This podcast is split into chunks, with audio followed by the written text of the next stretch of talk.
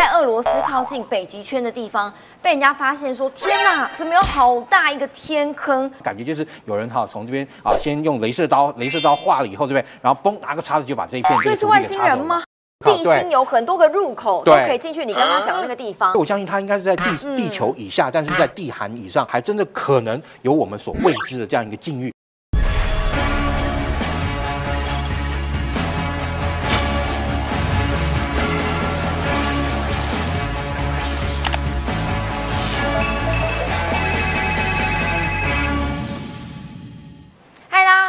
迎收看《九四要克苏之权力游戏》。今天要告诉你，最近啊，在俄罗斯靠近北极圈的地方，被人家发现说：“天哪，怎么有好大一个天坑？大概深五十公尺，超级大的！而且这已经不是第一个天坑了，在这短短几年当中，这已经是第十七个了。有些人讲说是外星人炸的吗？还是这个是俄罗斯偷偷的在核子试爆呢？今天跟我一起解密的是施孝伟大哥，孝伟哥好。哎，各位观众朋友，大家好，我又来跟大家谈天说地啊。对，来看一下我刚刚讲那个天坑，就是这一颗啦。是的。旁边那个黑黑的啊，是人，有给你一个比例尺，有没有？人小成这样哎，一咪咪，还一点点，对，在这里。对。然后五十公尺深，五十公尺是什么样的概念？平常的游泳池大概是最多一点五公尺好了哈，自己想象一下。然后呢，这个是因为二零二零年今年七月的时候，有俄罗斯。的新闻团队，他派了一个空拍机，结果呢，就发现靠近北极圈的地方，竟然有一个超级大的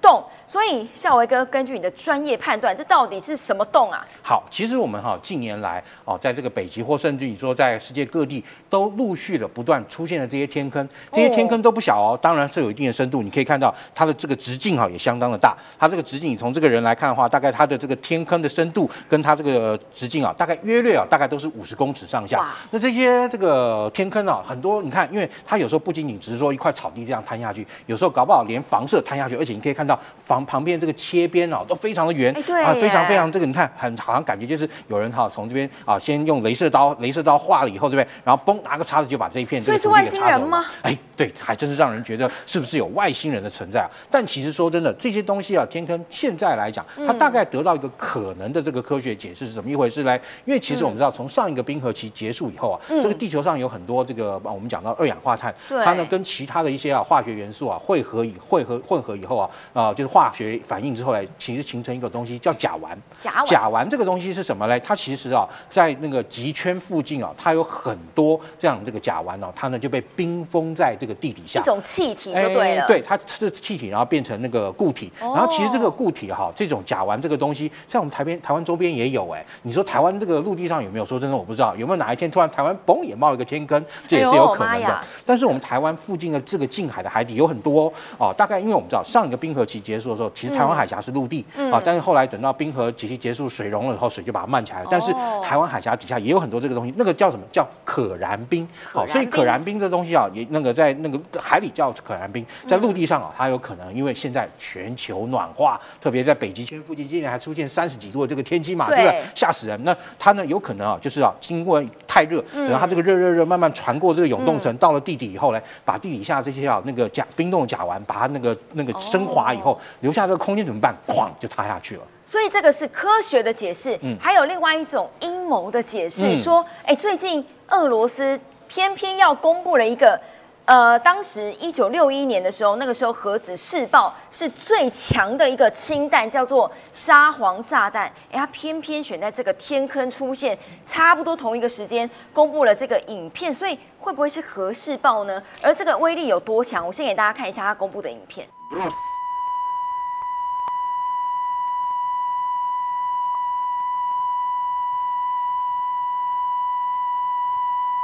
Осталось три секунды. Две, одна, ноль. Полевой столб, поднимающийся с земли, быстро увеличился в объеме. Через несколько секунд после взрыва диаметр полевого столба составлял около 10 километров. Его диаметр равнялся 90 километрам. В дальнейшем 但是我狐疑的是这个影片的画质也太好了吧啊对因为他是六一年他是很刻意去拍的其实他是很刻意去拍的。就是他当初要弄这个炸弹的时候他就派了记录的那个摄影的飞机就在旁边而且他当初因为丢那个氢弹的时候你知道就是那个氢弹本身很重他们很担心说掉到一半哈或者说他那个任务机还来不及脱离你知道吗？所以任务机那些人前一天都吃的很好的抱着这个视死如归的决心啊去丢这个炸弹。因为你可以看到爆炸以后威力太大它还是一个那个螺旋桨这个 Tu 九十五这样一个轰炸机，有可能丢下去以后它来不及飞走，飞对。对，来不及飞走。像当时嗯。美军去丢那个广岛长机丢炸弹的时候，也是他那个广岛长机那个炸弹嗯。丢下去，他们哈就是啊还经过特别的这个飞行的这个那个就是飞行的路径的训练，比如说他瞄准了以后，炸弹一丢，他飞机要马上向呃向后面一百八十度，而且要用俯冲的方式加速，让它能够在最短的时间之内离那个炸弹的爆炸越远。对。原来如此。对嗯所以那为什么要在这个时间点公布这个影片？其实就是我想大概是时间到，因为这已经四十年前了，对啊40年了四十年前的时间了。那苏联呃到现在俄罗斯可能想要让大家知道，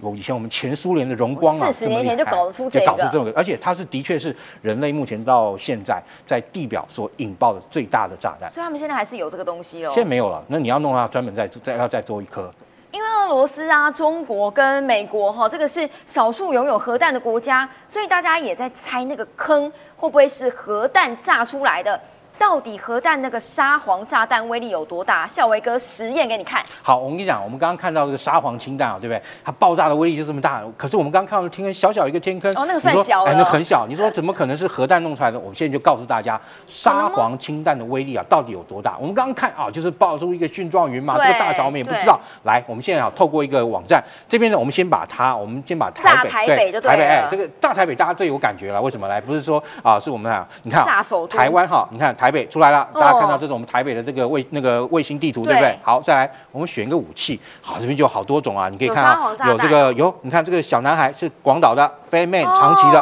东风三十一号，然后另外我们找到叉邦把，这个就是啊沙皇氢就是，刚刚那一颗。对，是的，我们就按下去，然后嘞，你看看，哎，它我们图要缩小，因为。这个沙皇氢弹爆炸威力很大，你看，如果这个沙皇氢弹在台北市哦引爆的话，你可以看到整个北台湾新竹以北的台湾都某炸光光就对了都再见姨妈死了啦。所以你就可以知道，这个沙皇氢弹，刚刚我们看到那个威力掉下去，这一炸以后，这威力真的非常可怕。所以这个核爆这个可能性，哦当然我们一看到这个沙皇氢弹就知道，它绝对不会天坑是由核弹所造成的。还有另外一种可能啦，哈，说到底不是外星人，也不是核弹，可能有地心人吗？地心人，这个是这个人很有名哎，Snowden，大家应该看过他的电影吧？他之前就是因为公布了，其实美国的政府一直在监听很多人的资料，全国大监听，他现在人在俄罗斯被美国通缉，当时他就揭露了一个机密档案。里面就讲说，其实地底有人呢，远高于人类智慧的种族生活在地底底下，而且呢，那你可以使他们的智慧快速进化。所以呢，这个密件里面推测，所谓的地心人的技术远远超过地球人，而且甚至这个文件。当时的总统奥巴马全部都看过，NASA 也知道吗？夏维哥，哦，对，因为哦，这个起源在什么？因为 NASA 一直收到一系列的，你可以看到从地底下接到一个神秘的这个讯号，哦而且这个讯号呢，他们会发现，第一啊，本身啊，它很那个不是那种地质活动，为什么？因为其实你那种类似的地质活动，你可以由这个信号分析员分析出这些讯号是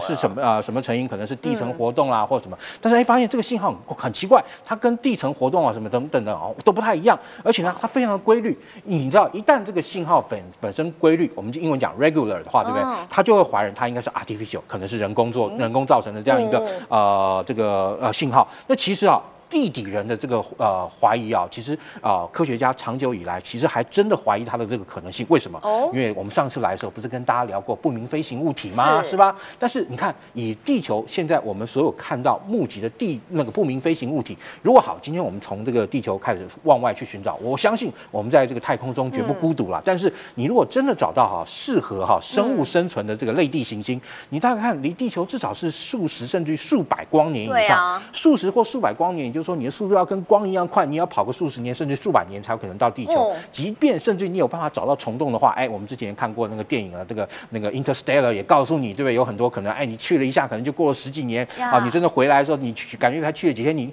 你结果回来的时候，你你女儿都变老太婆了，嗯是吧？好，那这个情况下，那你说真正这样的真的这个星际飞行，它可能性到底在哪里呢？所以就让大家会觉得非常的怀疑。所以好，这个时候这个假设就来了，也就是说，其实地球哈，我们在这个地球上并不孤单。为什么呢？可能在这个人类的这个演化，或是这个地球生物的演化过程中，甚至于可能上一次大灭绝之前，哎哦，就有人呢，可能就有生物，可能都已经啊，在地球上可能先进入地底生活。哎，我们小时候不是念过一个课文吗？什么晋太原中武陵人，对不对？那个捕鱼为业，然后那个一日园西行，然后经过一片桃花林，然后看到一个山洞啊，山洞里面微微有光，他就走进去，哎，发现里面别有洞天，对还有有人的什么有有村落什么，然后大家就问他是谁呀、这样，哎，当然这是一个呃晋朝时那个后面这个他一个虚构的一个故事啊。桃花源记，对《桃花源记》，但是你说从这个《桃花源记》这个虚构故事，如果你把它放到今天来看，哎，这不就是这个我们历史上哈有哎有关于地底人的这个传说是吧？其实真的好几个很像的故事，但是都在西方发生。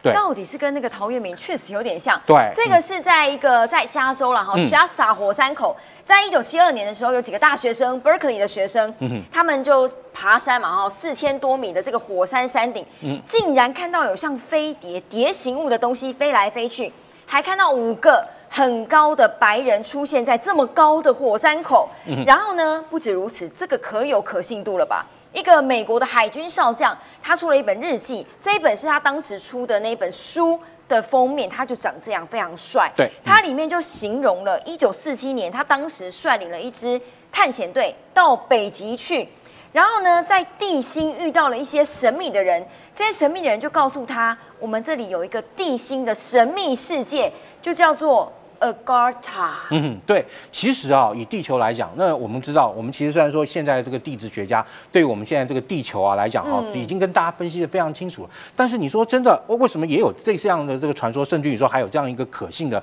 啊文字记录流传下来呢？其实大概我们刚刚讲，这不就讲讲到那个那个《桃花源记》？你看，其实这些东西跟好我们所看到这个《桃花源记》还真的颇像，是吧？然后嘞。这种呃原因啊，主要真的就是来自于，就是说，第一，世界各地经常所募集的这个不明飞行物体；第二，你看讲到不明飞行物体，对不对？这边不就有讲吗？这几个学生哈，在这个三千四千三百公尺的这个高山上，还看到有蝶形天线从这个火山口飞进飞出，而且还看到这个五个这个格那个人嘛。那像这个他的这个日记也特别讲到，其实我相信他即便哈，如果是真的，他当时进到了这个地地球里面哈，我相信他应该也不太可能是真的进到了我们所谓的这个地心啦，哦因为其实呃可能就是大概我觉得应该地壳地壳或者地壳下哈，那、相对来说可能深度也不会太可怕，但是相那哦整体来讲，就是我们地球人一般而言可能哈平常看不到的一些入口，所以你看啊、现在有一些哈这种类似，甚至你看啊，这个网络上还有这种很可怕的这种对，呃这个是在墨西哥一九九四年那个时候，呃，墨西哥的媒体还有报道，就说嗯，对。哎，竟然有人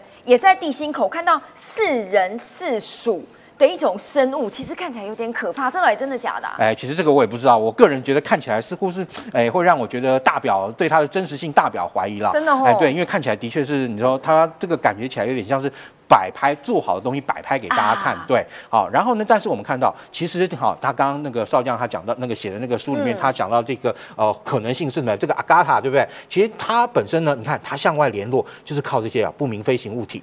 对不对？就是地心有很多个入口都对可以进去，你刚刚讲的那个地方。对，它可能靠不明飞行物体哈从里面飞出来。其实我相信真的不会太太深，为什么？因为太深的话，哦你还是会有气压或者是这那个呃压力啊或者温度的这个问题。所以我相信它应该是在地嗯地球以下，但是在地寒以上。所以呢，其实哈还真的可能有我们所未知的这样一个境遇，有可能会有哈上一个呃是那个就是那个生命循环之前哈，是上一次大灭绝之前的一些生物，可能就躲到那里面去。这真的可能性也是有啊，要不然怎么会跑出乌那个《桃花源记》这种文章来？所以你可以看到，他这个人哈，从这边进去以后，他就有可能在这样一个空间生活，而且还开发了这样一个自己的这个文明。哦那这个文明，它当然因为其实经过了这么多的这个岁月以后，也许可能他们在底下时间太久，他们也不晓得地表的这个变化，重新又可能恢复到适合人居啦等等。那但是呢，他们也发现，就是说在他们在地底下已经找出了他们这个新的这个生存之道嘛。要不然你看这个地球上也有很多深海的这个生物，他们你说啊，我们要在深海这个生物那个深海的环境那样生生存了？对啊因为很简单，它的演化已经让它的生物特质就是适合那样的环境了用。演化的概念来讲，嗯就合理了。对，所以其实，可是大家为什么现在有很多的科技，你明明就可以用探测的？比如说你说没有很深，那探测应该探测得到啊，是不是？哎，其实你说要探测当个地底下的东西，有时候我们连挖石油都觉得很困难，你知道，要要探测半天，然后搞了半天哪里有石油，哪里没石油，嗯你还搞了半天搞不清楚。所以哈，也就是说，也许哈，我们刚刚讲了，可能在上一个大灭绝之前，就有比哦现在人类可能更好聪明或者说更高智慧的生物跑进去，这个也有可能，因为你看哦，其实是来自于世界各地的一些哈史前记录跟传说，好像都显示，其实古那个在远古时期，甚至于还没有人类这个文明的时代，嗯地球就曾经发生过很多那我们现在人可能觉得很难以理解的一些大变化，这个是有可能的。那当嗯然，你看到就像呃这边也列了好几个哈地下的这个可能啊对地面连接这样一个出口。墨西哥也有啊，中国的敦煌也有，哎，瓜地马拉也有。所以你看阿尔泰是不是就临近太原中武林中人这个地方还蛮近蛮近的，哦是不是？所以也就是说，这种地底人的这个传说啊，我就觉得呃，也许哈听起来感觉好颇为匪夷所思，但是仔细想想，它又不是那么全然的不合道理。所以也就是是说，说不定可能要等到未来的世界才有可能真正去破解它的秘密。好期待有人可以破解，或者是哪一任美国总统可以公布一下这个报告吗？如果奥巴马看过，那川普应该也看过吧？什么时候会公布呢？或者是真的有人看过吗？我们就期待未来真的有人看哦。感谢大家，下集见，拜拜，谢谢小伟哥，拜拜，拜拜，拜拜。